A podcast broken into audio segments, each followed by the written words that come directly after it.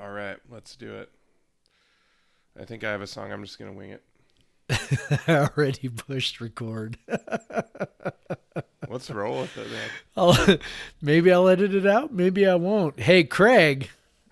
I wish I was a, a little bit more athletic because I'm pretty tall, but basketball's about to start, so this is fucking great. All right, all right. Y'all remember Skee-Lo? I do. I do. I, I used to so that was a little was a little bit taller song came out when I don't know like around when the Sonics were at their peak, and uh, and I, and basketball was my entire entirety of my life, and so it was like perfect. And I listened to that song all the time. You think I would know the words a little better, but I don't because.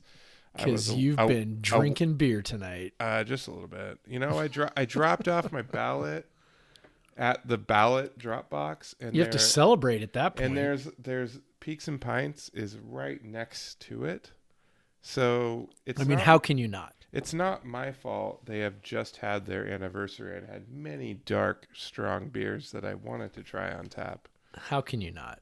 How can you not? All right, man. So this is podcast versus everyone. I am Craig Powers. Once again, not sober, but I am back from vacation. Um, and with me, as always, is my bestie Jeff Newser. Jeff, how you doing tonight? I'm good.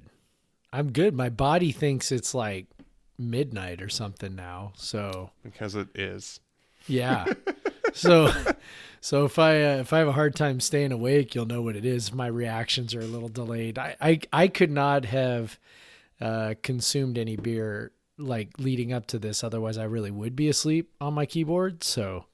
Um, so unlike you, I just cracked my my first beer, which um, I don't like. So we'll get to that eventually. Ooh, maybe a podcast. No, I think I once I didn't like my beer, but like, Yeah. that's maybe a first for you on the podcast. Yeah, I think this is the first time I've had one where I'm like, Ugh, I don't like. That's why I went and got another one. I was like, I was like, hang on, before we start, I need to go get another one because I will probably drink like maybe the rest of this glass that I poured, which was about forty percent of the pint, and uh, that's probably about it.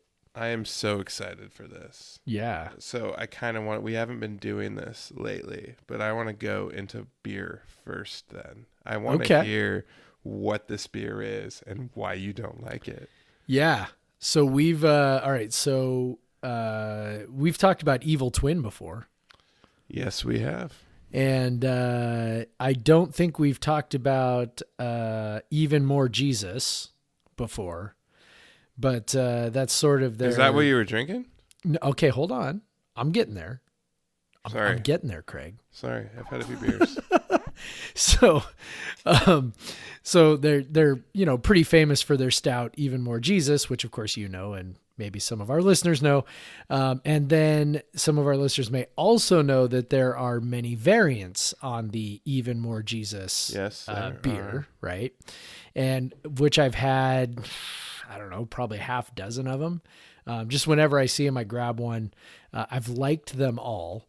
Uh, this time I grabbed the uh, even more eight pound, six ounce newborn infant Jesus. a reference to uh, what the uh, Talladega Nights. Talladega. Nights, yes, yes. The uh, the Ricky Bobby prayer for his uh, his favorite version of Jesus. Um, and so you know, I was like, yeah, like I'll try that. You know, I haven't I haven't had an even more Jesus beer in a while. I think my favorite was the uh, even more cocoa Jesus. That one was you know lots of chocolate and really tasty. Um, th- and this one, in addition to having the super cool name, also had a really cool can design, which I'm always kind of a sucker for. Um, and and the beer is not good. So what is it called? Which one is this? This is the even more eight pound six ounce Oh yeah, infant Jesus. So what what is what is the what what makes it different?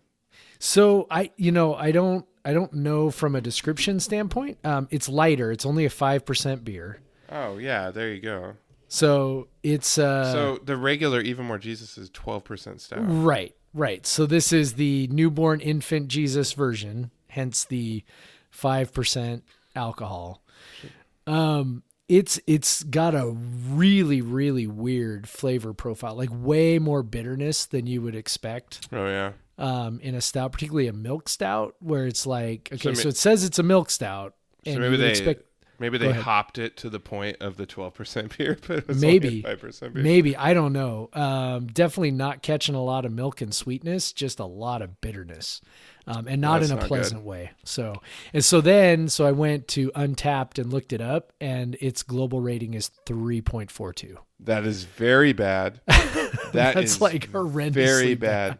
Because mo- like okay, so it's like th- most people don't rate things bad on there. No. So like a 3.0 rating is pretty bad. Right. Like a, a 3.4 for a brewery that people know and like Mm-hmm. that's really bad. Yeah, and so I was like, I and I almost always check the Untappd rating before I buy a beer, just because I want to know, like, just generally what do people think of it, and Right. you know, whatever. Um, this one I totally didn't. I just grabbed it off the shelf. I was like, oh yeah, dude, I love these. You know, I, I totally want to check. I've, I haven't tried this version. Let's try that. And then like I took like two sips and was like. What is this? Like, I would and so say then I looked it up and I was like, "Oh man!" Like, I'm glad I'm not the only one who thought that because I'm like, "Holy cow!" For like a regular 5% stout, I'd say if it had like a 3.7 or 3.8, that would be a like tell you is a good beer because you kind of have to Sure. adjust by style on Right. Untappd. Like it's Right? you know the the big barrel aged and sour things Yeah. will and you know IPAs will have higher ratings, but like Yep. a regular old stout won't. But Yeah. yeah, three point four is like in Yeah. bad territory. Yep. Yep. So not tasty. I would definitely not buy it again, and I may not even finish my glass. Well, good thing you got a second beer. I know that's I grabbed the other one. So the other one is a. Uh, I'll let you know what I think when we get there, but it's called Stranger Than Fiction Porter, uh, from uh, Collective Arts Brewing in Canada. Oh, So I I don't know if you remember, but when I went to Vancouver last year, I picked up a bunch of cans of beer, right. and uh, I picked them up basically exclusively uh, based off the can design. Collective And, Arts has uh, really good can design. Yeah, they have crazy can designs. They get Yeah. these artists to do these things. So this one is a hockey design, but like in the weirdest possible way. So I'll tweet that out too uh, at some point. But um, yeah, like I kind of forgot I had this. It was sitting around, and then I was like, oh, I should drink it. So, so maybe I'll crack it open here when I get tired of choking down this uh, even more eight pound six ounce newborn infant Jesus. So just in case we forget to talk about your Collective Arts beer later, I have Yeah. a one story about Collective Arts Okay. So uh, I was at a conference once in Toronto, and we did we had an event at the Second City in Toronto, the comedy club. You know, Second City in New Yep, York yep, and yep. L.A. and whatever. Chicago. Um, Chicago. I meant Chicago when I said obviously it's not New York, um, but Chicago. I've been to the one in Chicago as well. But uh, yeah. um, but uh, but um, Chicago is the famous one. But Toronto has one has has produced like Mike Myers and you know lots of Canadian comics and stuff. huh. So, but we had an event there, and all the beer they had was like, and my friend ran the event, and she is a nerd like me, and she like was like, I'm not craft beer and all that stuff. But we had like we were running the event, and we had all these tickets. I literally had a roll of tickets around my arm of drink tickets to hand out to people, and I was trying to get we because we had to meet like a minimum, and so they had these really good collective arts beers on draft. And i i had an armful of tickets and my friends like just drink as much as you want. We have a minimum to reach anyway. And so so i was just like drinking so much of these like really good collective arts like ipas and stuff. And uh got back we, got back pretty late to the to the hotel so this always only has ever happened in Canada. Slept through my alarm, nearly missed my flight only because my friend was calling me like, "Where the hell are you?" Because I was supposed to be downstairs at the conference. I I literally like woke up like in like two and a half hours before my flight. And I and I had to like pack and like collect myself and like it because of this damn like unlimited collective arts beer at Second City Toronto that I had. That's hilarious. Um so yeah, that was my main uh so I've I've definitely had more collective arts beers than I've checked into on Untappd. Uh but I didn't have just don't remember which then. ones. Yeah, I don't remember which ones they were. But yeah, I've starting to see their beer actually in the U.S. a little bit now. Um, so I think they're uh, they're they're growing a bit. But yeah, definitely you can see them in Vancouver when I've been up there at the beer bars and stuff. They have yeah, tons of and their can designs are unbelievably cool. And also, so a lot of the Canadian breweries, man, you go to like you go to like a bottle shop there, and it's just like brightly colored, and it's kind of like when you're in Chicago, it's the same way. Like it's like crazy brightly colored cans everywhere, and you're like, I don't know which one to pick. They all look so pretty. Yeah. That's why I had to use Untappd. But anyway, so what am I drinking? What Uh, are you drinking? So I have had many dark beers tonight. Yes. Um, I I had uh, Black Butte 31, which is quite tasty. I had um, Blackberry Cobbler Monsters Park from Modern Times. It's barrel aged stout with like blackberry and cinnamon and vanilla. Was delicious. I also had a Fort George Matryoshka Coconut, which is a barrel aged Russian Imperial Stout with coconut.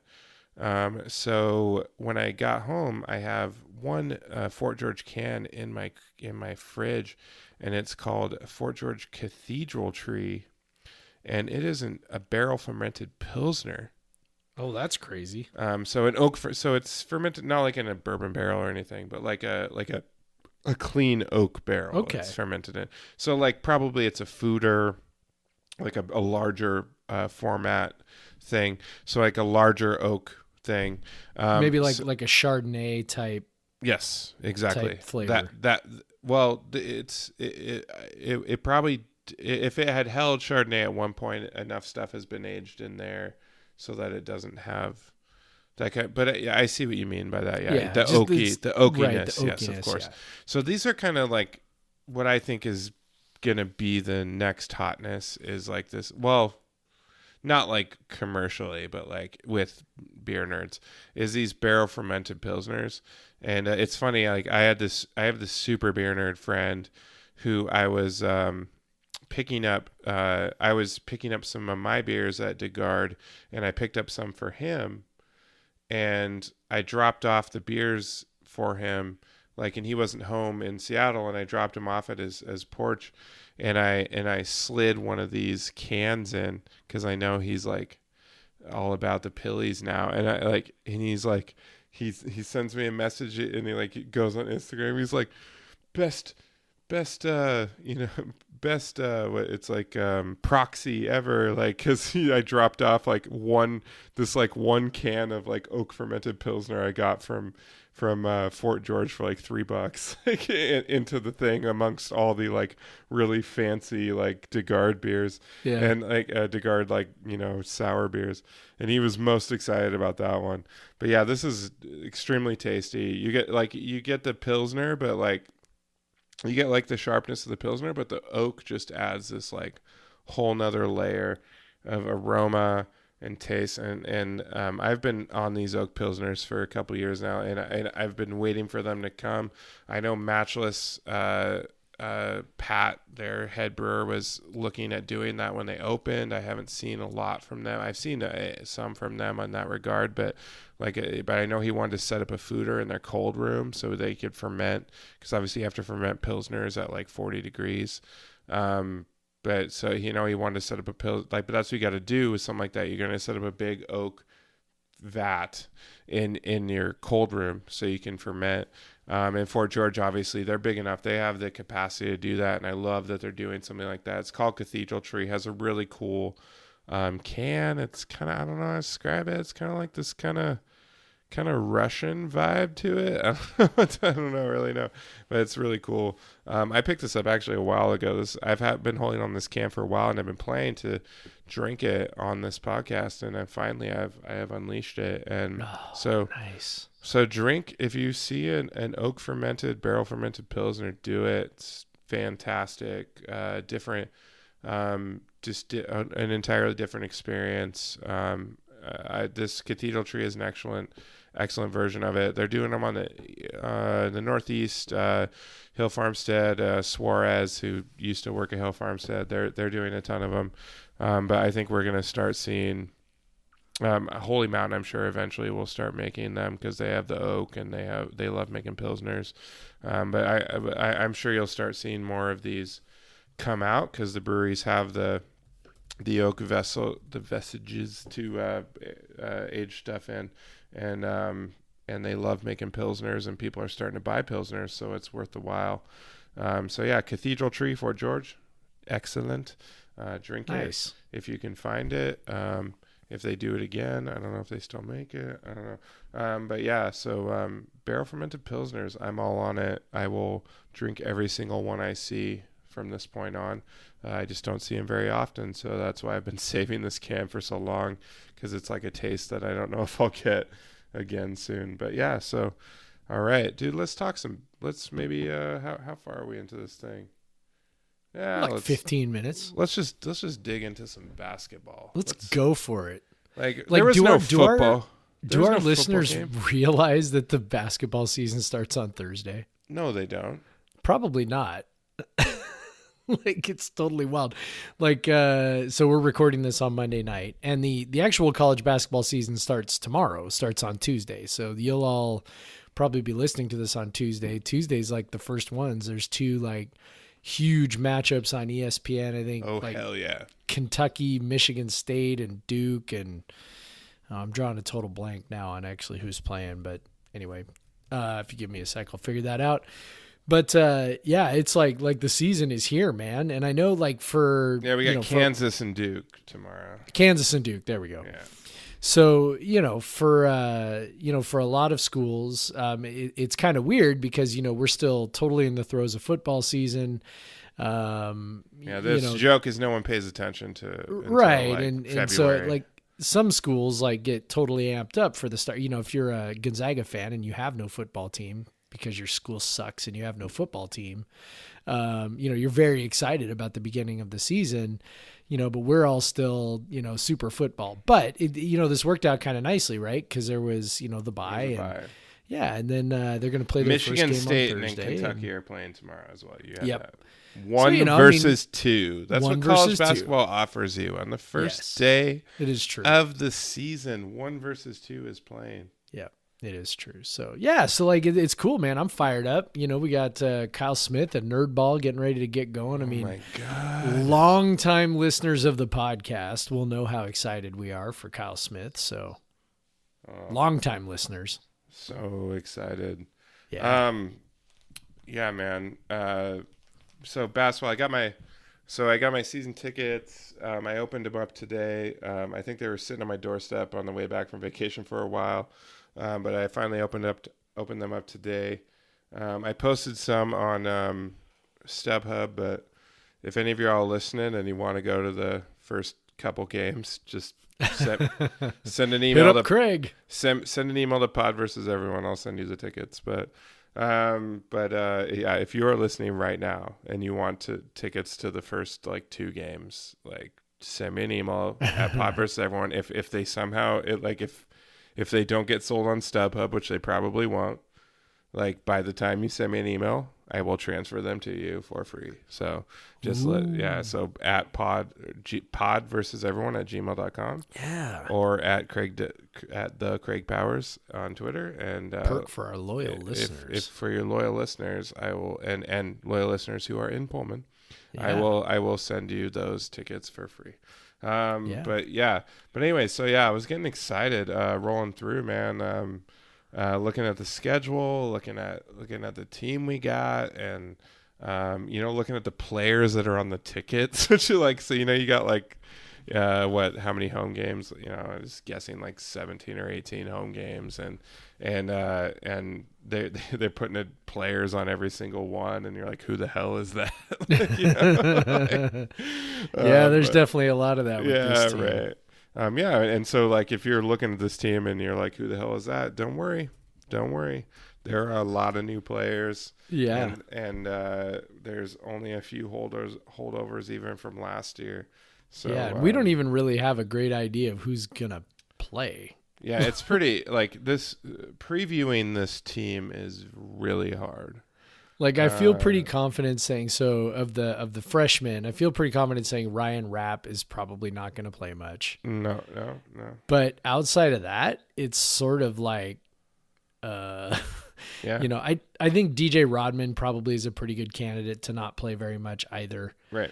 Um, but outside of those two guys, maybe Kunc, like I could see him still getting better. Anyway, I mean, I, I guess we'll probably talk about all this, but it's like, you know, there are legit like 10, 11 guys who, um, you know, could see minutes and, and the lineup could be very, very fluid for a while. Um, I don't have any, you know, particular inside information on that, but just when you look at the roster and how many different pieces there are, and then just being a new, um, not just a new coach, but a new coach with a new system where playing time is predicated on these, uh, you know, these metrics that you're scored on during practice. Uh, it could be pretty fluid for a while as different guys um, sort of figure out what the coach wants. So uh, we're all going to be learning and and uh, and surprised together.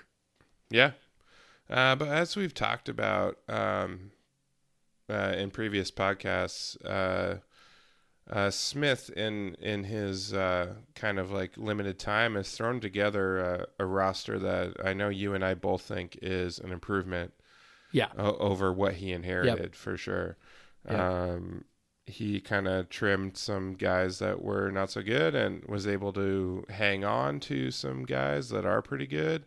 Um, primarily, obviously, CJ Elleby, uh, Marvin Cannon, um, who we, th- we thought for sure was going to leave. Um, and I thought, you know, even though he has his limitations, but getting, you know, having Jeff Pollard, just that body in there was important to Yep. uh, to hang on to. And then, of course, you have uh, for depth, and I truly believe he will be for depth this year, uh, Jervae Robinson um, in there. He'll be a, a much better piece to have as a depth piece than Yes. a uh, sometimes starting, deep sometimes piece. Yeah, yeah,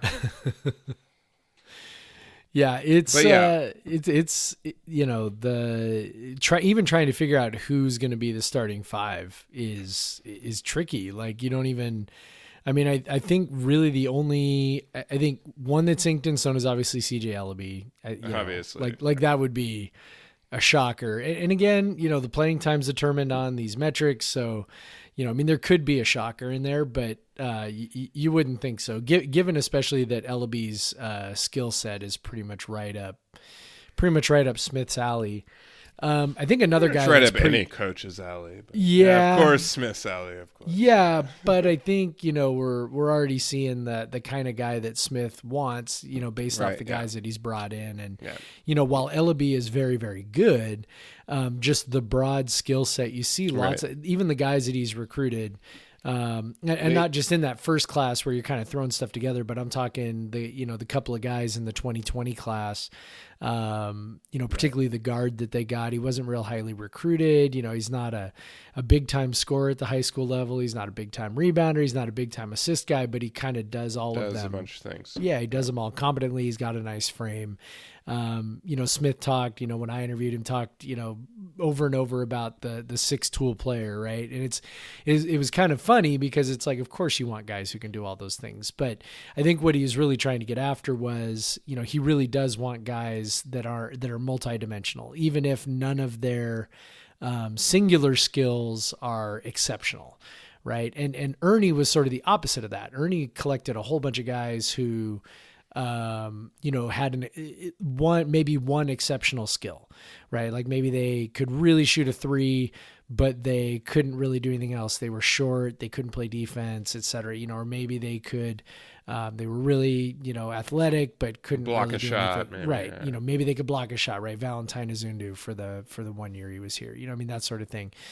So, you know, I think what Smith is really driving at is he wants guys with broad based talents, even if none of those talents are necessarily exceptional. So, um, so in that regard, I think Deion James, the Yeah, the grad yeah, transfer, I That's think- exactly what I was gonna say. yeah, I think he's a guy who's a lock to start. Also, Pollard, I think is, but I Yeah. also wouldn't be shocked if he wasn't Right. um, just because you know he's he's a fairly limited um, offensive player.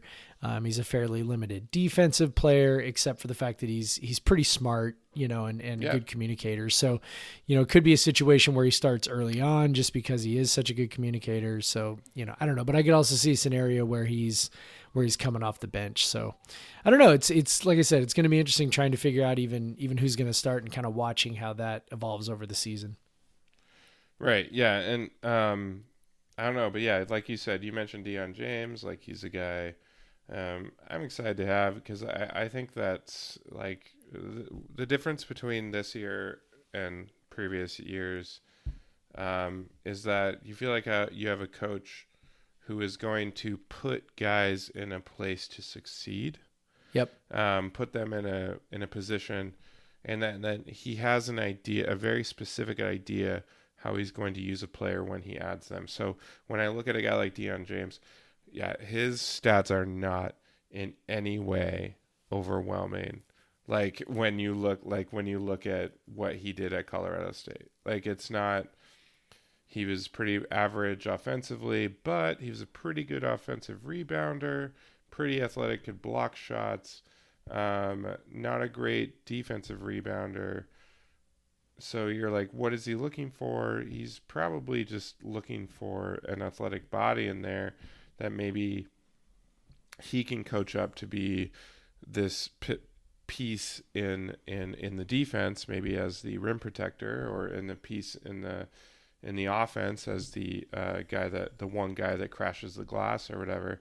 Um, so uh, I don't know, like he's because the thing is, like the the funny thing about this coach that we have is now you know you have a guy that's looking at the same stuff that you and I have been looking Yeah. at for a decade. For a decade, right? he's looking at offensive rebounding percentage. He's looking at block percentage. Like he's he's obviously probably has a little more tape to look at than we do, but but he is kind of setting a baseline with the same stats that you and I set a baseline with, and and, and so it's it's easier for us when they when especially when he brings in a transfer to kind of assess a guy and, and even with the current players on the WC roster to assess how he might use them based on how he has used players in the past and, and what have you. Because you know, you look at a guy, it's you look at a guy at like at, at his last stop, uh, Ferrari,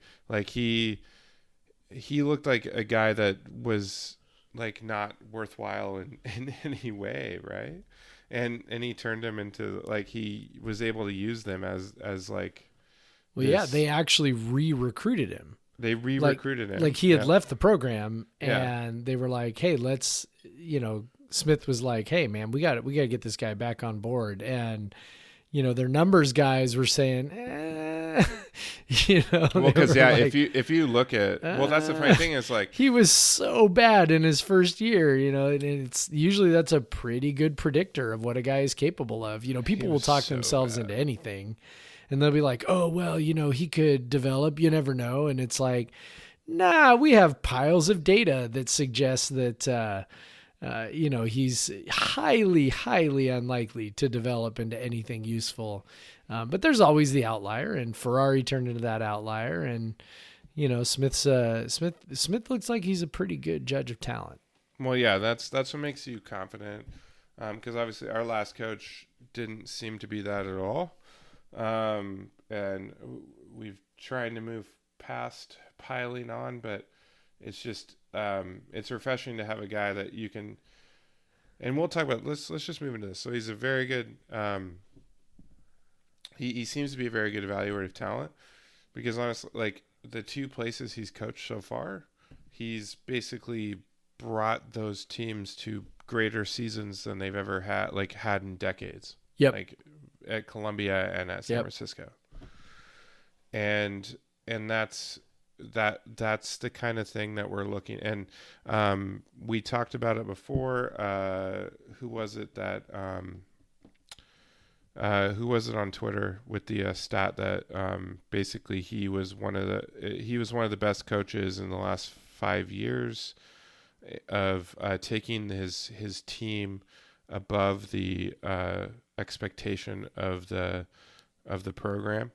Yeah, uh, basically, you know, the, the idea is that every program has sort of its normal level. It's it's ba- right. You are who you are, and coaches tend not to really deviate from that too much, even when you know no matter who you hire. They tend Right. not to deviate too much from that. And what he did at San Francisco and Columbia was both took programs that were, you know, like at Columbia, typically one of the worst in all of Division One, um, you know, and elevated them, you know, above that into like the two hundreds. Um, and to the then, almost 100, 113. almost a, yeah by the time he was done and then you know san francisco same thing a team that you know is typically around you know the 200s, 200s. um, you know elevated them into the top 100 so um, as good as anybody in the country at taking a program and elevating it beyond what it what it historically is at and and that's a great um, that's as good of a sign as any for for what he might Yeah. be able to do with His- us His every every year at Columbia and San Francisco, he had a higher rated team on KenPom than Ernie had at Washington State.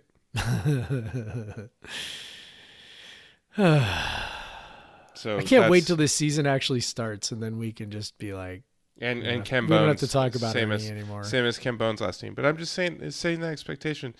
This guy is someone that evaluates talent and also uses his talent uh, well. And and you don't necessarily need to expect a slow tempo. Like I, I think he'll probably slow the tempo down more, like he did at Columbia, than he did at San Francisco.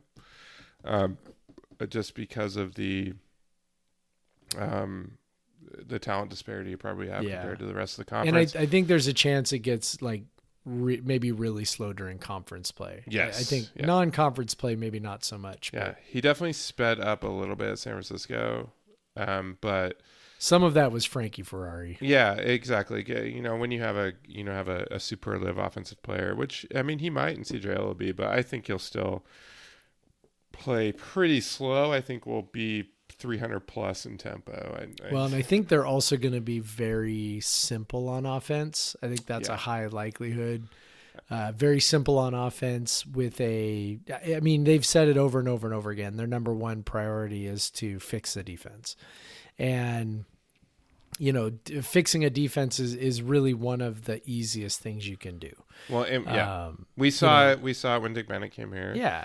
You, know, Uh, you get them organized, you yeah. get them playing with effort, and you can, you know, when you're on offense, you can't always control if the shots go in, but if you're on defense, you can control your organization and your effort, and uh, I, that's where all the emphasis is going to be. So and that sounds great because uh, we we've been very used to some very bad defense. Yeah. Um, and and so that's why uh, uh, you and I both. I you know I know I expect. Um, so uh, KenPom has uh, WSU for you know the 2020 prediction um, after they finished.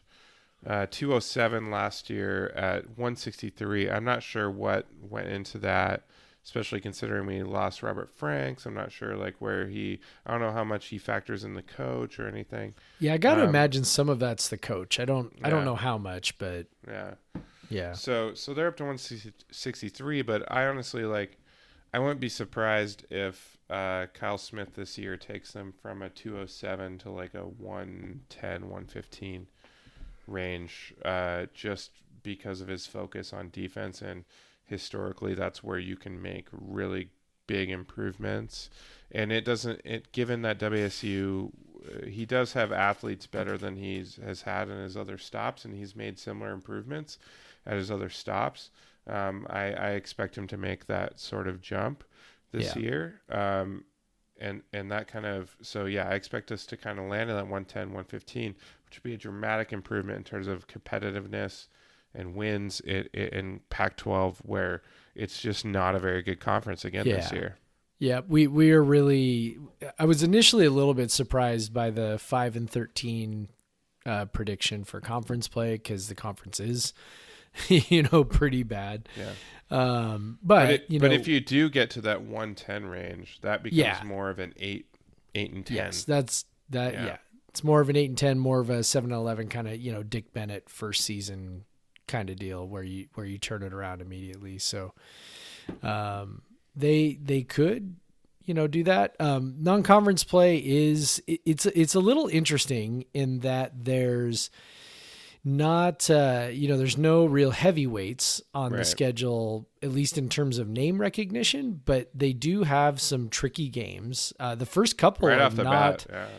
yeah those are neither one of those are a soft landing um, seattle uh, well coached team jim hayford you know they of course they beat us last year um, Right. in a In tremendously ugly ugly ugly game um, while robert franks was out with an injury. Um, this time Seattle's coming to Pullman, so that's good. I mean, that's that's obviously beneficial.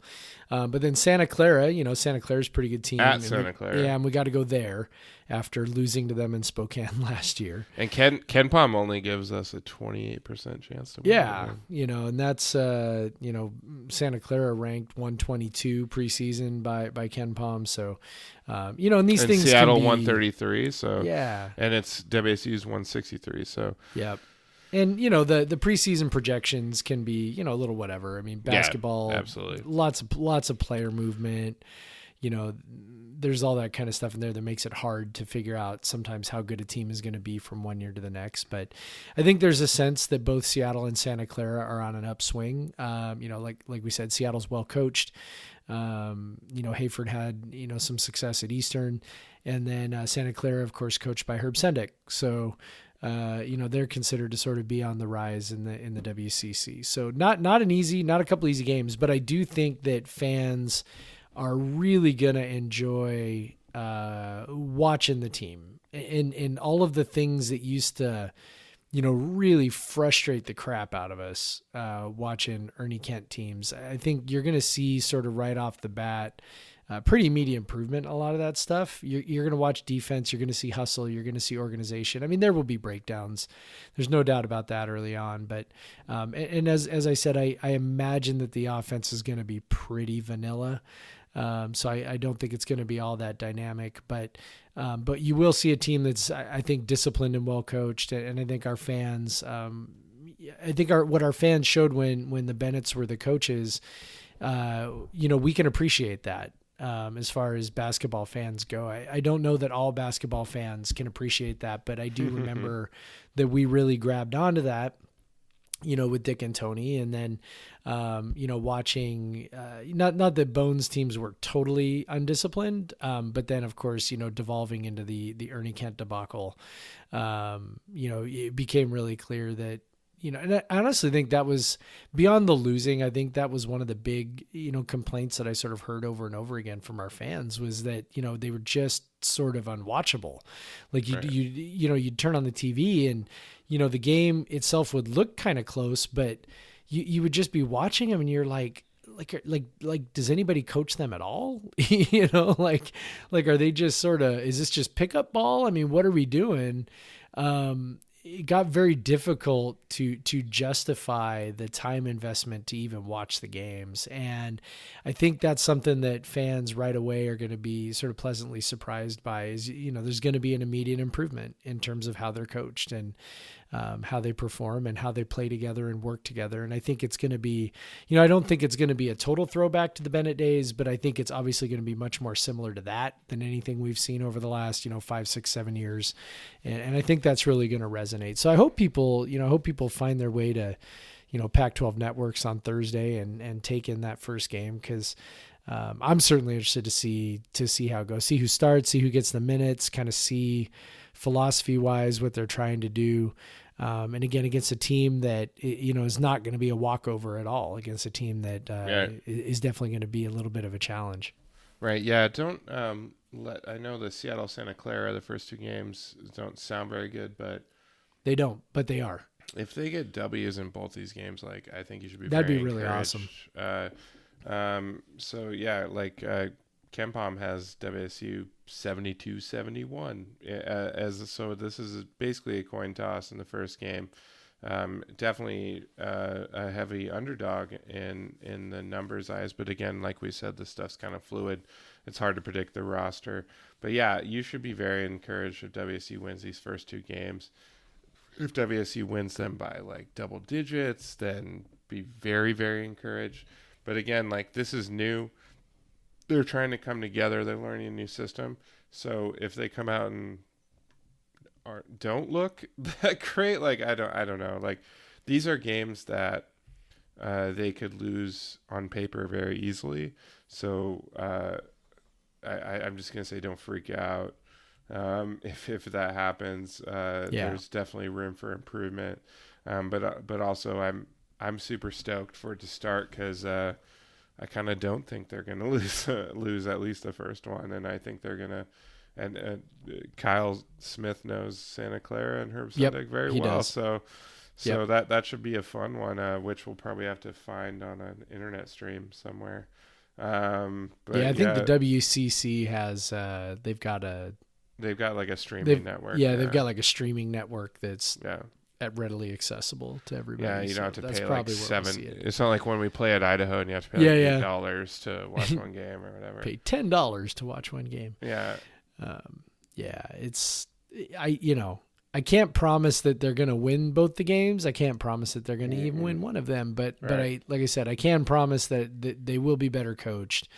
Um, and, and if you know if nothing else, they really um, they they ought to at least be interesting.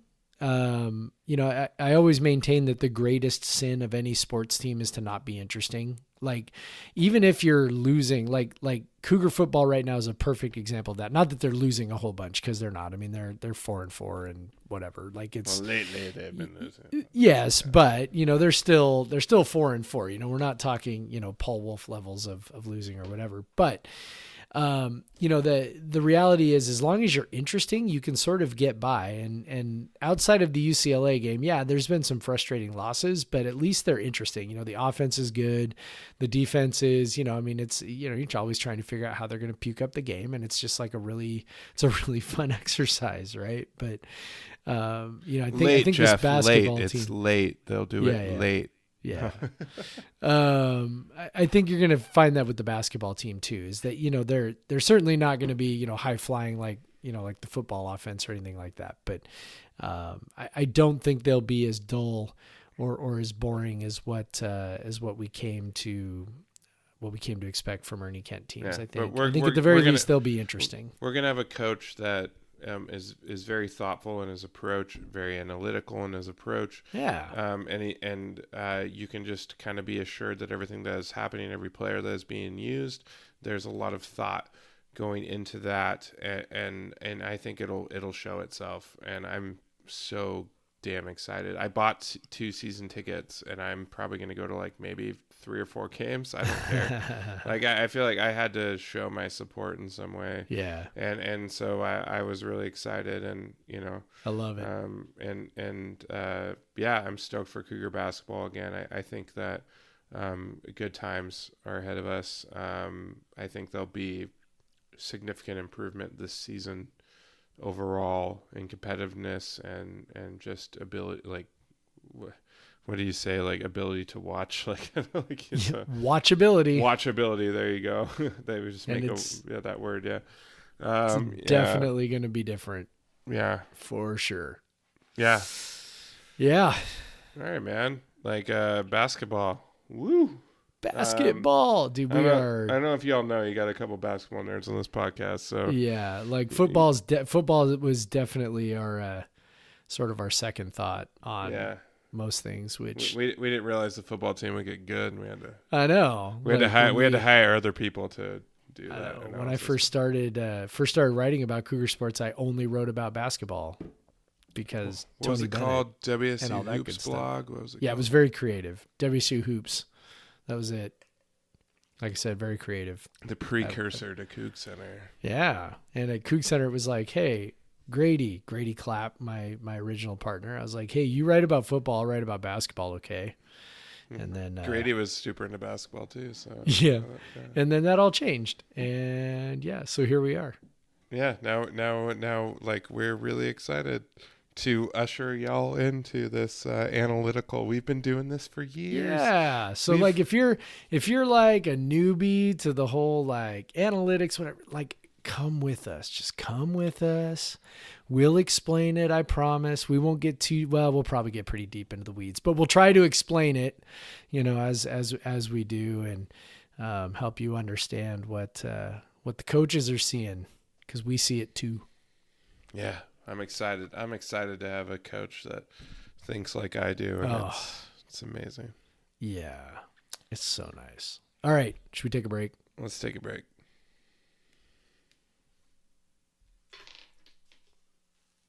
And we're back. We're back. Back. So so I love that whatever it was, and I love that I got a second beer. okay, I'm going to open my second beer now. What are you drinking? So this is the uh, Stranger Than Fiction. Oh, that's right, the porter. Right. Yes. So here we go. I'm having an Awake Limbs Pilsner by Holy Mountain. And I'm also actually was already drinking the other beer out of a Holy Mountain lager mug. Uh, you know, it's a it's a cool looking mug. It This- is. I had a Holy Mountain the other night at E9. Yeah, which one? had the I had the Demon Teller, Demon Teller, the saison. which is what they always have on on they tap there. it. So They always have that one. yeah, it's the only time I get it. I love it. Yeah. Uh, Holy Mountain's good shit.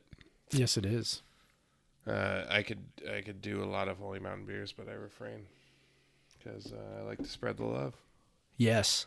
Although I think they've probably been featured on uh, Baxter's Beer of the Game at least three times. At least. All right, Yeah. so given enough time for y'all to get back from uh, Yeah. And we don't even have like uh, we don't even really have any football to talk about. Like nothing like no defensive coordinators quit. Like like nothing really happened. I guess like the one little piece of news that came out today was uh Theo reporting that Jamire Calvin is is gonna redshirt, which I I mean at this point there's only four games left in the season. So, So, yeah, with the new even if he played even if he played in every game, he would still redshirt. So he could play seventy snaps in every game, and he would Yeah. he could still redshirt. but I think uh, and I, think- hope and I hope he's he's there. That would be great. I That think Theo was trying to maybe communicate something though in a little bit of code because later on he tweeted, um, and this was after. So on Slack, I was like, "Hey, is Jamire Calvin ever actually going to play again?" And then a couple people were like, "No, he like traveled to ASU and warmed up, and and he was reported doing sprints the other day." And I was like, "Oh, well, that's great." But then Theo later tweeted like, "Hey, I walked by him on campus the other day, and that guy is not playing football anytime soon." And I was like, "Oh." Well that's sad. Like maybe he's not ever gonna play again Cause I hope he does. He's I hope he does too but man you know when you're talking a guy who um, is that athletic and, and really his game is built on speed and you start talking about you know whatever it is that he's dealing with on a lower leg you know you got to imagine it's you know ligament or muscle related and and, and those are things that matter when it comes to how fast you are. So you know godspeed jamire calvin. We'd like to have you back I like watching you.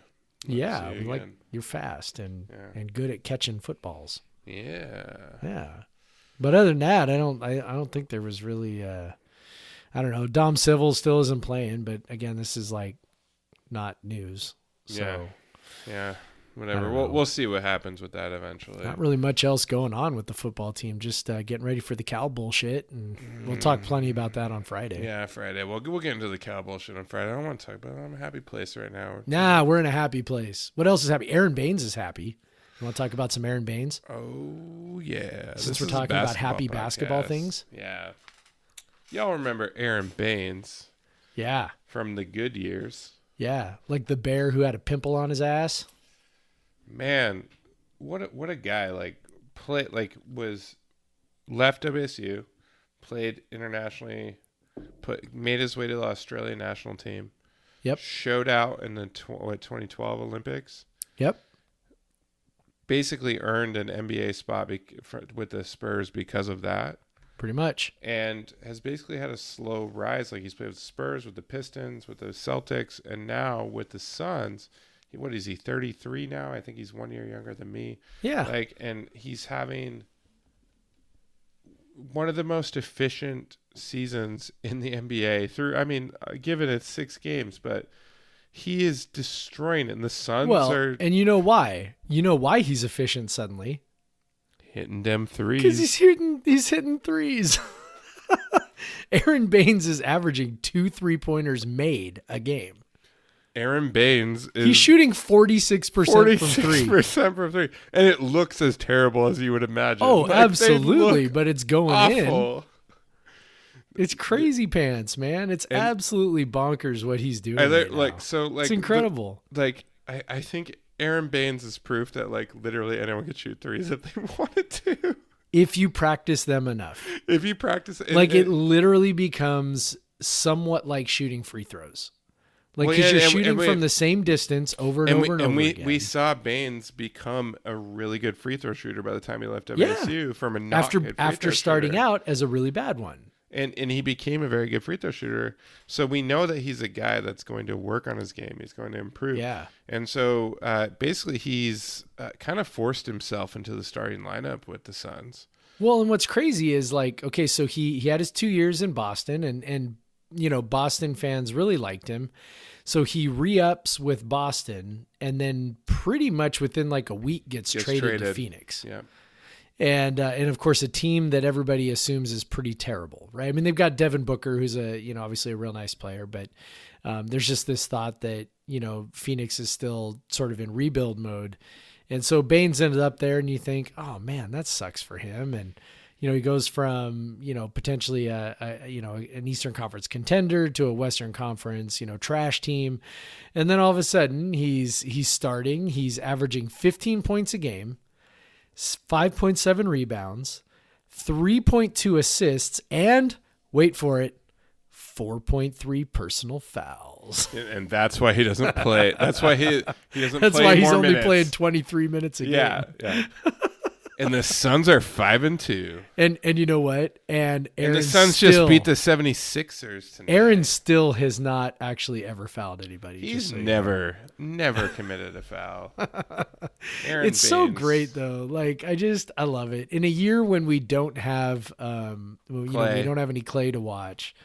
Um, you know, to to have Aron Baynes showing out like this is pretty fantastic. Yeah. And Aron Baynes, by the way, so I don't know if we've ever talked about this on the pod, but Aron Baynes, owner of the best unofficial fan club Twitter account. Oh yeah, you gotta, you gotta, you gotta do this. Uh, let me find it's. Uh, Yeah, so I'll I'll explain. So there's so while Craig's looking up the actual like Twitter handle, if you don't follow the um, Aron Baynes well, it's just unofficial at fan Baynes club, fan club. at Baynes fan club, B A Y N E S for those who don't know actually know how to spell his Yeah, last who don't know how to spell his Baynes name. fan club. But uh, it it's hilarious because it's just this unrelenting uh, worship of Aron Baynes and his screens and his box outs and just everything else. That, Well, it's great because Baynes is good at. Aron so- Baynes is pretty much regarded as it, maybe the best, if not the best, ball screener in the NBA. Yeah, And and you, sh- no one's surprised by that. Dude is a dude has always been a brick wall. yeah. I mean, he's Continues a- two hundred eighty pound, seven foot tall Australian. Like, Yeah.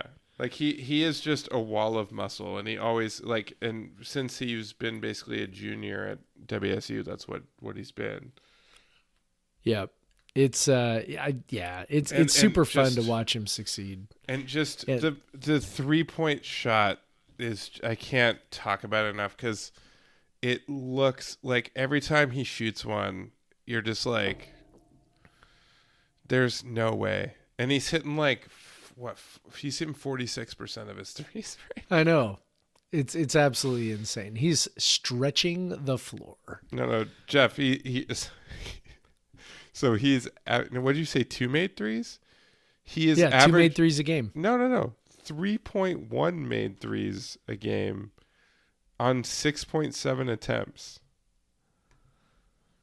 What am I looking at then? Oh, maybe maybe you're, uh, I'm looking at Basketball Reference. Yeah. Yeah, what I are you am. looking at? Two threes, four point three attempts a game. I don't I'm know. looking at something else then. I don't know. Maybe you're looking at the per forty eight.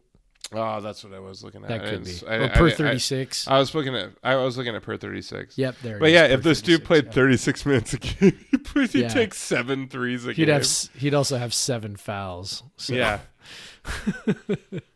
yeah anyway it's it's super cool man it's it's it's you know i mean we don't have that many dudes playing in the nba and Yeah, and also don't. to see um just the tremendous like, like we joke but um you know really the development in his game from you know when he showed up on campus to um you know, when he finished. And and I don't know that I would ever, you know, have considered him a guy with you know two left feet or anything like that. I mean, I mean he was he was reasonably nimble, but Yeah, people want to he- say that, but like I remember yeah, when he was a freshman, uh, he ran the floor really well. But whatever, like he just had to figure out how to how, how to like yeah how to use all that mass to to do productive things and every year every year i mean he's literally the play the kind of player that you want at a program like wazoo because every year he added something to his game every year he either you know added a little post up move or like you referenced you know learned how to shoot free throws because he was getting you know Hacked hacked like crazy yeah. um you know i mean all of these things that uh you know he was you know unrefined hook, when he, he, had, he added that hook. That yeah, senior he had a year, little, he added he had a little hook. baby hook Yeah, He had, he added that baby hook was unstoppable. yeah and, you know and he had a you know by the time he was done he had a nice little drop step i mean right, you know he really did just and continue he would just to, dunk the damn ball every time he was around the rim instead of like trying to lay it up. Like it's like he like he had to realize he was six foot ten or eleven. Yeah, or- and he's done the same thing as a professional, and I, and I don't think he ever really got um, quite the due that that he deserved for how good he was, um, particularly as a senior. Um, you know that team, of course, wasn't you know the best Bennett team. yeah, he should have been an All Pac-10 player. He should have been. Um, He but, didn't even get know, a he didn't- He wasn't even. he didn't have the big counting stats, but he was Yeah. uh, remarkably efficient and you know maybe the best rebounder in the conference. If you look Um, back, uh, so- f- back to 2009 or whatever it was, I wrote and I wrote about how it was bullshit that I didn't get one, but um, don't read it though. It was probably terrible. Um, but yeah, he didn't even start his NBA career until he was 26. Yeah. You know, so he goes and he travels and again just keeps adding to his game. And and even when you look at him now, I I actually am just I'm watching Sports Center while we're talking and they just had the the Phoenix Philadelphia highlights on. Um, you know, you look at him now and he's, you know, he's pretty skinny, you know, Yeah. compared to what he was. Um, you know, particularly like, you know, in college. He he's really just sort of remade himself and added something and developed and it really is it, it's a, it's a really cool story it's a super cool story for a guy who um, i don't know that i ever looked at in college and thought yeah that guy's totally athletic enough to play in the nba Right. now to be fair i also said that about klay thompson not that i ever thought he wouldn't play in the nba but just like i, I underestimated his athleticism so maybe it's just Well, I don't think, I don't think, I don't maybe it's just anyone- something about playing at wazoo but I, I, know, I don't think any of us thought that Klay would turn into what he has no, turned into. in but NBA. I think you know again I may have underestimated, and you know Baynes same deal. Like you know I probably underestimated a little bit, and you know I, I don't think you expect guys to keep developing the way he has, and you know to even at 33. You know, be developing in a way that he's continuing to add a thing. You know, oh well, now he can shoot threes. Like what? Like, and he dabbled in it last year, just a little bit. You know, he hit a few threes, particularly in the second half of the season. right. Um, you know, maybe took one to two a game. I think he and- hit some in the playoffs. yeah, and he hit some in the playoffs, and it was like, oh, isn't that cute? Aron Baynes is shooting threes. well, like now a it's big like, joke. You're like, holy shit, he's shooting four threes a game now. Like, yeah, it's it's nuts and and very very cool. So Mm. Yeah, I, I mean it's awesome. I he's one of my all-time favorite Yeah. players at WSU. I met his parents. I met his Oh, parents nice. at. Uh, I went to the UW game his senior year, yeah. and uh, his parent met his parents on the way out of the gym, and they were very nice and not very tall. That was sort of weird. Like dad was like five ten. I'm like, what the hell happened here? You know, like anyway, it was Yeah. cool. I was like, they were wearing Aron Baynes jerseys, and I went, "Are you related to Aron Baynes?" Because I'm an idiot, and I was like, they were like, "Yeah, we're," and I can't do an Australian accent, so I'm not going to try. But anyway, Oh yeah, like, mate. Yeah, yeah, that's our son. I was like, oh. I love your son. You know, one of those really stupid things you say when you're like, I, don't know him. what to say right now. you He's know, like I amazing. love your son. He's so great. Like I don't know. It was very awkward because I'm a very awkward individual. If you want to hear an even better interaction with uh, a relative of a player, go listen to the last episode of the Cougar Football Mm. Saturday Cast One hundred um, percent. with uh, Oh my God. um, uh, Jeff's interaction with uh, Jeff O'Neill's interaction with Aaron Gordon's brother. So No, please, like please go only- listen to that. And Yeah, the only way I could have made that interaction with Aron Baynes' family better is if I had said, "No, I'm No. pretty sure that his parents would be taller," and then they would have been like, "No, really, we're his parents." No, I'm pretty sure he's pretty tall. Shout out to Jeff. shut Good up, job, man. buddy. Good job, man. Good job.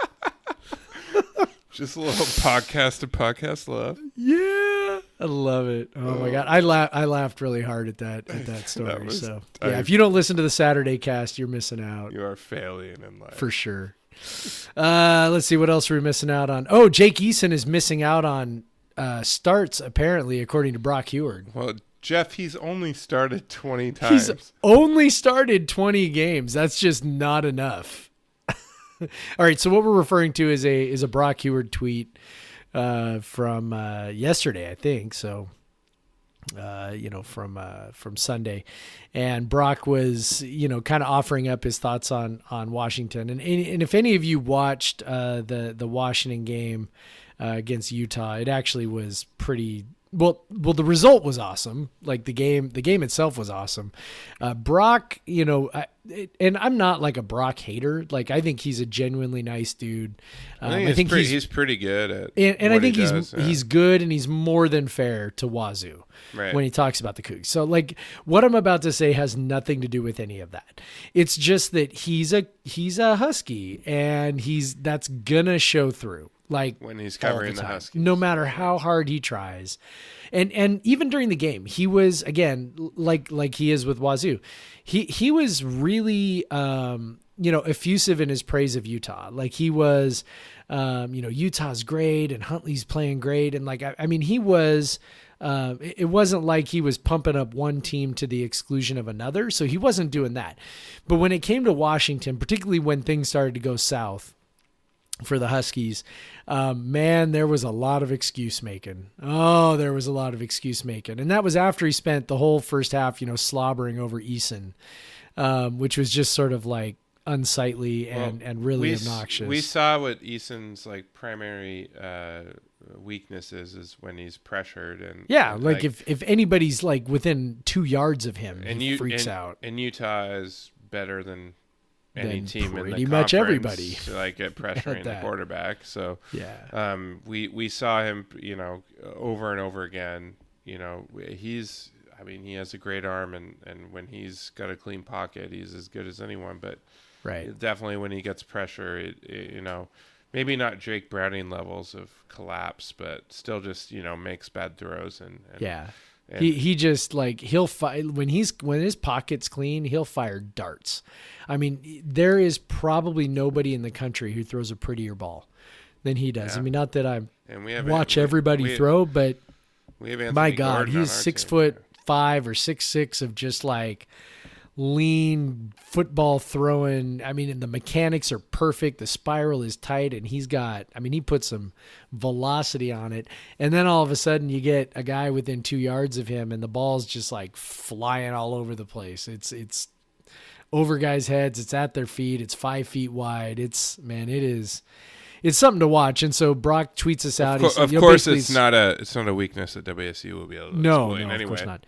So Brock tweets this out, just basically UW thoughts. He goes, UW one, Petersen committed to being aggressive and facing a deeper and more experienced team. I would have too, and I wasn't. I don't know. I, I, I wasn't totally sure what he meant by that. I mean, I, I, guess didn't find Petersen to be aggressive in any No. way. I don't. No, I, I think just because they threw the ball a lot, but I think it's. I guess. I don't. I, I, guess. I, I guess maybe that's getting back to Eason and just like how much of the game they well, put I think on his that's. I, shoulders. I think they threw the ball a lot, just knowing that Utah's defensive line is really good, and you Yeah, you can't run, run the ball on them. Yeah.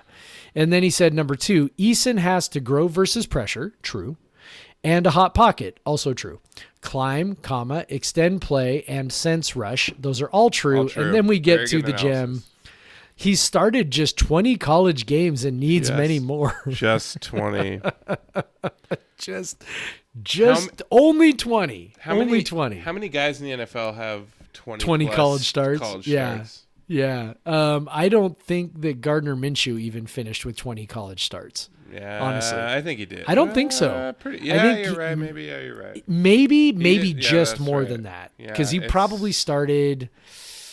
I, I want to say he only started maybe ten games at That's true. at East Carolina You're between the two years, and then yeah, that's right. He didn't start Um, very much there. yeah, and and then at Wazoo, of course, started thirteen. So he would have been just over twenty. You know, yeah. I mean, that's like that's rare for a guy to get. I think that many starts. Sports reference I mean, not giving me the start data. What the hell? Yeah, I mean, But, and not that experience is any kind of. uh I mean, let's just be real. We watched Luke Falk start for three and a half years. Like experience, Yeah, uh, it didn't experience doesn't better. always. Yeah, it doesn't always solve your problems. So, um, I don't know. Now Yeah, he's and, probably. and UW I think, watched Jake Browning start for four years, so like they know that, yeah. that they UW knows very well that just because you Yes. get more starts doesn't mean you're going to get better. doesn't mean you get better. Um, I I think what he may have been trying to say is uh, he's not ready for the NFL. I, I think that was maybe his tactful way of trying to say that that the kid needs to stay in school. Um, but it still it still was very funny. It was very very anyone was funny. calling for Eason to go to the Yeah. NFL. Yeah, I and I think think most people are talking like he's gone, and I think that's probably coming from him. To be honest, coming from Eason. Um, I mean, he- honestly, he's let it he's known, so definitely a guy that NFL dudes will love, and honestly, they drool over his one hundred percent. his stats are good. Like if he wants to leave, I Yep. th- I think that he can. Like He's gonna make he's gonna make a and- pile of money on that first rookie contract. He's gonna be set for life. It's, Yeah. he, life is gonna be good. He's gonna be fine. he he's six six. He's got a cannon, and yeah, clean pocket, man. He and he has some tape that looks amazing. he's gonna show up to a pro day, and he's just gonna like people are gonna go, "Oh my god," when they watch him throw, you know.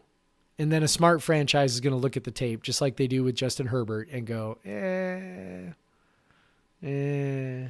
So, anyway, I took great joy in watching Washington get beat by Utah. So I did too. that was that was Um, not that was not the highlight of my day, but it was pretty close. Yeah, I mean it's a you know you're on your bye week and and you're just hoping that UW delivers for you, and they did. And they did. They did. Also, great. honestly, I, I want to see that one loss versus one loss because WSU I is now too. lost to both of the teams, and Yes. I and I don't care anymore. Like I want to see the one loss versus one loss Pac-12 championship. I want to see Yep. a Pac-12 championship that matters for once. Yep. that would be really cool. And, and- I'm I'm in 100% agreement and, and both that. of them have schedules that they like they definitely are favored heavily in both in all three of their remaining games like come on just do it guys like come on oregon you oregon utah win the rest of your games see each other in the pac 12 championship make the pac 12 championship matter for once maybe one of you get in the playoff that'd be cool maybe lee corso will be right and utah gets in the playoff because honestly if oregon and utah plays i'd pick utah by two touchdowns Oh but- yeah. um, right now for sure. um, I know they had e- they had pretty similar results at UW, but um, and honestly, God knows how long Tyler Huntley can go. Yeah. But uh, and by the way, let's Tyler Huntley, what a baller! Yeah. Yeah, Um, like speaking of guys who got better every year. That I mean that even just early season last year, he was a disaster, and and he has turned into. We were talking about like who's the best quarterback in the Pac-12. Uh, I want to We're say, pretty partial to Gordo. I want to say Gordo, but I mean, honestly, if if it's not us, it's like people are probably saying Tyler Huntley. no, I mean Huntley. Yeah, they're saying Huntley because he's the winner and all that stuff. So and, I, and I, I get that. I mean, his can't ability to make plays with his legs, but he's doing that less. But, um, but he, but but what he can do with his arm now i- is Yeah. Um, we saw it w- w- before the Utah game. We're like, they're really good on third and long. They kept doing that against us. We saw against UW third and longs. He was just finding people, uh, making plays. Like what? What a quarterback! Um, I hope he stays healthy for Utah this year, because I think it'd be fun to see the Pac-12 actually contend for Yeah, a fucking playoff spot for once. I Uh, agree, so- and, so- and I think Utah has the kind of makeup that, um, you know, could actually give someone some trouble. Like, yeah, you know, I mean, I mean, I, they got I- a you know, defensive line. They've got a defensive line. They've got a bruising running back. They've got a, a hyper accurate quarterback. I Both mean, of those two guys need to stay. 74% of his passes. Both of those two guys need to stay Yeah, the only thing that I think injured the weakness that they've got that I think against a high level opponent could come back to bite them is you know their receivers are pretty pedestrian. Um, Yes. they're nothing special. So, but other than that, um, you know they have an absolute you know wrecking ball of a running back and and a really good quarterback and an excellent defensive line. And you know these are things that um, you know as we've seen from the SEC over the years those are things that play really really well. So yeah I, I'm kind of rooting for Utah. I mean their fans are are really insufferable at times but um, I, I think it would be cool to to see Utah do well and um, It'd be good for the know, conference. Yeah, I think it would conference. be. I, I think it would be. I, I think that um, Also, if- if, we if- can find our way to six wins, it, it, it means a better bowl for us. So. Yeah, and you know, I was gonna say, I, I think if if uh, if you asked any of the WSU coaches, you know, who they're rooting for to do well, I think they would definitely say Oregon, um, simply because you know they're they're they much more in the recruiting pool with Utah, than And all their friends work there. So. Yeah, that too. but uh, you know, it, it is interesting when I listen to. I don't know if you listen to the uh, Cougar Football podcast with Chaz Now and Dave Emerick and uh, Jed Collins and Alex Brink. Um, but one of the interesting things that Emerick will sometimes talk about is like just how, um, like like how important certain things are to recruiting, and and things that you know I would go, eh, is that really that big of a deal? Well, I, I don't know if it is or not, but he talks about certain things that he thinks are big deals for recruiting because he's kind of their you know, re- I don't, I don't know if he's necessarily their recruiting coordinator, but that's that's kind of a big part of his job, um, is to kind of oversee that. And so, you know, he does make reference to from time to time things like this, where it's like, yeah, like these are teams that we are recruiting against, um, and so I, I kind of go, And yeah, we maybe- recruit against Utah a lot more. we recruit against Utah a lot, a lot. So we, you know, when we're recruiting, we're recruiting against Utah, Cal, Arizona, Oregon State, Colorado. You know, I mean, that's sort of our uh, that that's sort of our tier. We're not picking Uh, guys from Oregon. Uh-uh. No. Nope. Nope. More often they're picking guys from us, like like their running back, uh, Cyrus Habibi-Likio was originally a, a commit to us. So um, definitely usually more going the other direction. But you know, I, like I said, I think if uh, if WSU had their druthers, you know, maybe Oregon would be the one to to get there ahead of Utah. But um, I you know, I don't- think just from from sort of a fun perspective, it, it'd be kind of fun to watch watch Utah because I do think they are better than Oregon. Yeah, I Um, definitely, I I- definitely I think, that's that. pretty clear. So. Maybe it wouldn't be a blowout, but I, I definitely would pick Utah. I think it would definitely be a more interesting game than we saw last year in the Pac-12 championship. I think so, well. but it's still two teams that really want to run the ball I know, with pretty good defenses. U- So Utah had you know Huntley. it can't be as bad as last Pretty year. Pretty sure Huntley and Moss were out for that last year, and um, yeah, it was a well, we should just won the goddamn. Can't be as bad as last year.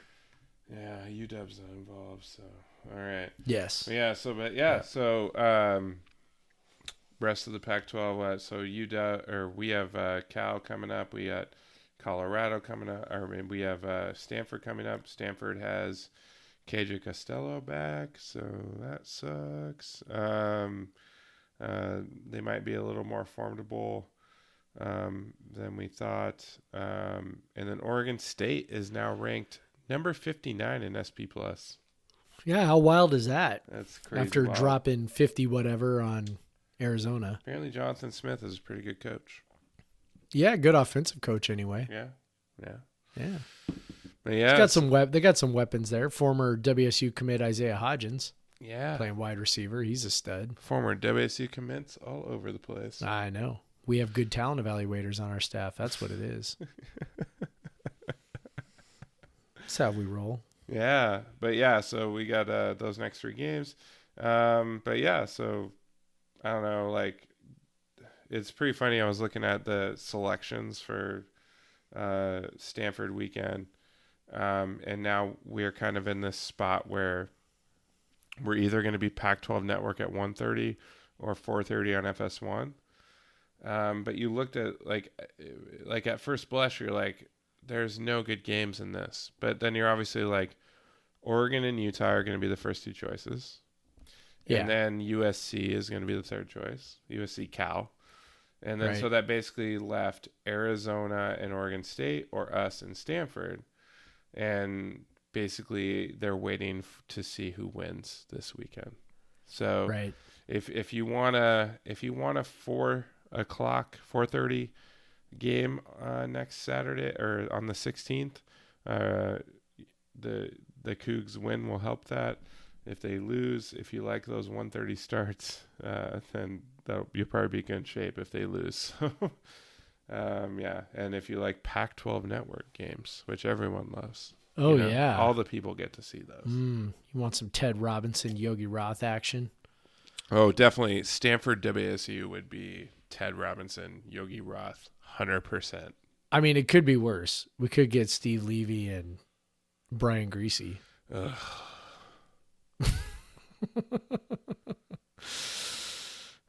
We did not make fun of those guys nearly hard enough last week. No, we didn't. That was bad. It was so bad. It I was mean, we- so pitiful. We know how bad Brian Griese is. Steve Levy just showed off what what he has. Um, what are Levy players? should be calling hockey. What are player? What are players' names? I don't know. They don't matter. Yeah. Uh, what are the rules of football? Who knows? I don't care. Who knows? Yeah. I don't know. Whatever. Um, Whatever. You got anything else, man? No. No, dude, just fired up for basketball. I'm super excited to talk uh talk both about a uh, Cougar win over Cal next week and uh Cougar basketball playing their first game and it's exciting. It's very super exciting. exciting. I mean, what are the odds that maybe maybe both teams could be good at the same time? Low. I don't know. I don't, I don't, I don't know if God will allow it. Yeah, I don't know. I'll say an extra prayer tonight. After drinking even more eight pound six ounce newborn infant Jesus, Well, I feel like the worst beer I've had in some time. But if you finish it, then your prayer will have more Oh, like oomph behind it. I'm no, nah, not worth it. Dude, it's bad. That was like a bad beer. Like I can't believe they put that on a shelf. Bad. well, you should go talk to Giuseppe yourself. Yeah, God. Be like, what are you doing? Was this like some kind of joke? Probably was. Bad. Probably was. That that sounds like something they would do. Yeah. Just like They- here, we're just gonna put this out here, and it's a total shitty beer. They they Evil Twin did this a will be funny. did a collab with some brewery. I can't remember who the other brewery was, but they were like throwing uh they were throwing um Chick-fil-A nuggets into the beer. oh which- my god. And so they made this like beer, but that would have like nothing like that that's just fermentable sugar and then just like Yeah. random shit chicken floating around. They like right. no influence on the flavor at all. It just sounds and, disgusting. and like the breading might provide some like fermentables, but that's it. Like and and but it did like so they made this beer and everyone's everyone wanted it to like taste like fried chicken and it did not at all. Like No, it it's was not a, it's a big taste like that. joke. Like that's not going to make it taste like fried chicken, but it was Yeah. a joke. Um, they they went and bought a bunch of um, like apparently that was the closest they could find was like Chick Fil A, and so they bought like the the like catering size platters of the of the chicken nuggets and like and, like threw them in the mash tuns. That was like pretty funny. But um, but yeah, so they're weird. They're a contract slash gypsy brewer, and they'll, they'll Yep. do some weird stuff. you yeah, know? they definitely do some weird shit. Like I had I had the biscotti one one time. That was okay. Um, Have you ever had double barrel Jesus? no. It's a barrel aged evil twin Jesus. Ooh, that sounds good. Double barrel Jesus. Just an awesome name for a beer. Like Yeah. Indeed. yeah. All right, I- man. By the way, quick update. Stranger Than Fiction was pretty good. oh, nice. It's pretty chocolatey, So which was a the- nice uh, nice contrast to the to the previous beverage. So the Holy Mountain Lager was very good. Awake limbs, but also I've had it many times before, so I knew that was going to happen. I'm Nice. glad you like Strangers Than Fiction. So yeah, if, me too. if you're still for some reason listening at this point, then you definitely should subscribe. Like why would like if you're listeners just like talking about nothing, If you're you still listening, like you subs- obviously want to subscribe. subscribe. And also, if you're still listening, rate us five stars. And then give us a comment about how we talk about Chick Fil A nuggets being thrown into beer. I don't know. Yeah. Like I don't know. Like uh, we like when you give us comments. It's funny, especially when you pull quotes from the show and Yeah. throw them in there. That makes me laugh. I agree. Um, not that Jeff and I are quotable, um, but uh, maybe we are. Maybe. You Just a can, little. You can make us quotable by quoting us. That's right. Um, but yeah, so uh, rate us five stars, subscribe to us. Um, if you have any questions, comments, complaints, especially uh, at podcast versus everyone at gmail.com or at pod versus everyone at twitter.com or at Craig or at the Craig Powers. Someday I will get my Twitter handle right. I don't even know what it is. At the Craig Powers on Twitter. Contact us. Uh, we'll answer your questions, comments, any of that. I I have basketball tickets to give away. yeah. Um, so uh, do that, man. All right, we good? Go. Cougs. Go Cougs.